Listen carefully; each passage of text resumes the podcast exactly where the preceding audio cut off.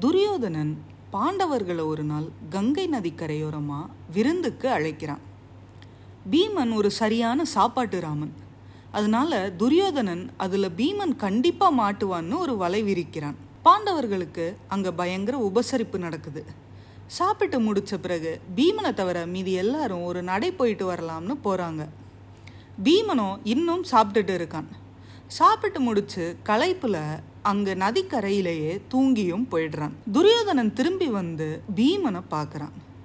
ஒரு சிரிப்பு அவன் முகத்துல மலருது. அவன் பீமனுக்கு வைத்த விஷம் வேலை பார்க்க ஆரம்பிச்சிருக்கு. மயங்கி கிடக்கிற பீமனை தூக்கி தண்ணிக்குள்ள விட்டு எரிஞ்சிடுறான் துரியோதனன். மீதி பாண்டவர்கள் திரும்ப வந்து பீமனை தேடுறாங்க. சரி இவன் ஏற்கனவே ஊருக்குள்ள போயிட்டான் போலன்னு ஹஸ்தினாபுரத்துக்கு திரும்பிடுறாங்க. ஆனா பீமனும் தண்ணியில அடித்து செல்லப்பட்டு நீருக்குள்ள நாகங்களின் ராஜ்யத்துக்கு வந்து சேர்ந்துடுறான். அங்கே சில பாம்புகள் அவனை கொத்திடுது.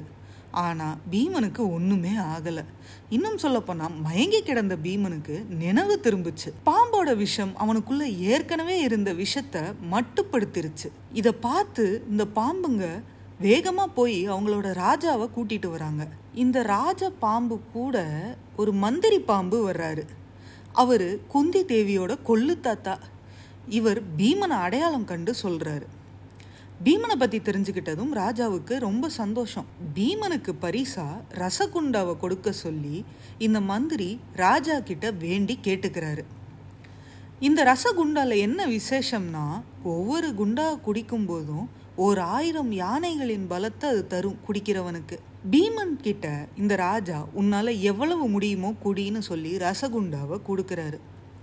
நம்ம பீமனும் எட்டு குண்டா குடிச்சிடுறான். இதே நேரம் ஹஸ்தினாபுரத்துல குந்தி தேவிக்கும் அவள் மகன்களுக்கும் பீமனை நினைச்சு பதற்றம்.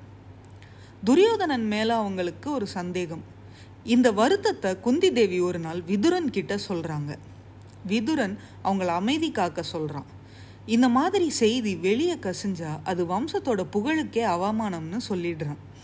விதுரனுக்கு இன்னொரு எண்ணமும் இருக்குது என்னன்னா இப்படி துரியோதனன் மேலே சந்தேகம்னு அவனுக்கு தெரிஞ்சிட்டா அடுத்த முறை இன்னமும் கவனமாக ரகசியமாக இன்னும் நிறைய வன்மத்தோட ஏதாச்சும் திட்டம் தீட்டிடுவானோன்னு விதுரனுக்கு பயம். எட்டு நாட்களுக்கு பிறகு பீமன் வீடு திரும்புகிறான் அவனை பார்த்து அவன் சகோதரர்களுக்கும் தாய்க்கும் நிம்மதி திரும்புது. குந்தி தேவி கிட்ட நடந்த எல்லாத்தையும் பீமன் சொல்லிடுறான். இந்த விஷம் பத்தி வெளியே எதுவும் சொல்ல வேணாம்னு யுதிஷ்டிரன் பீமன் கிட்ட சொல்லிடுறான். பீமன் தப்பிச்சதை கேட்டு துரியோதனனுக்கு பயங்கர கோபம்.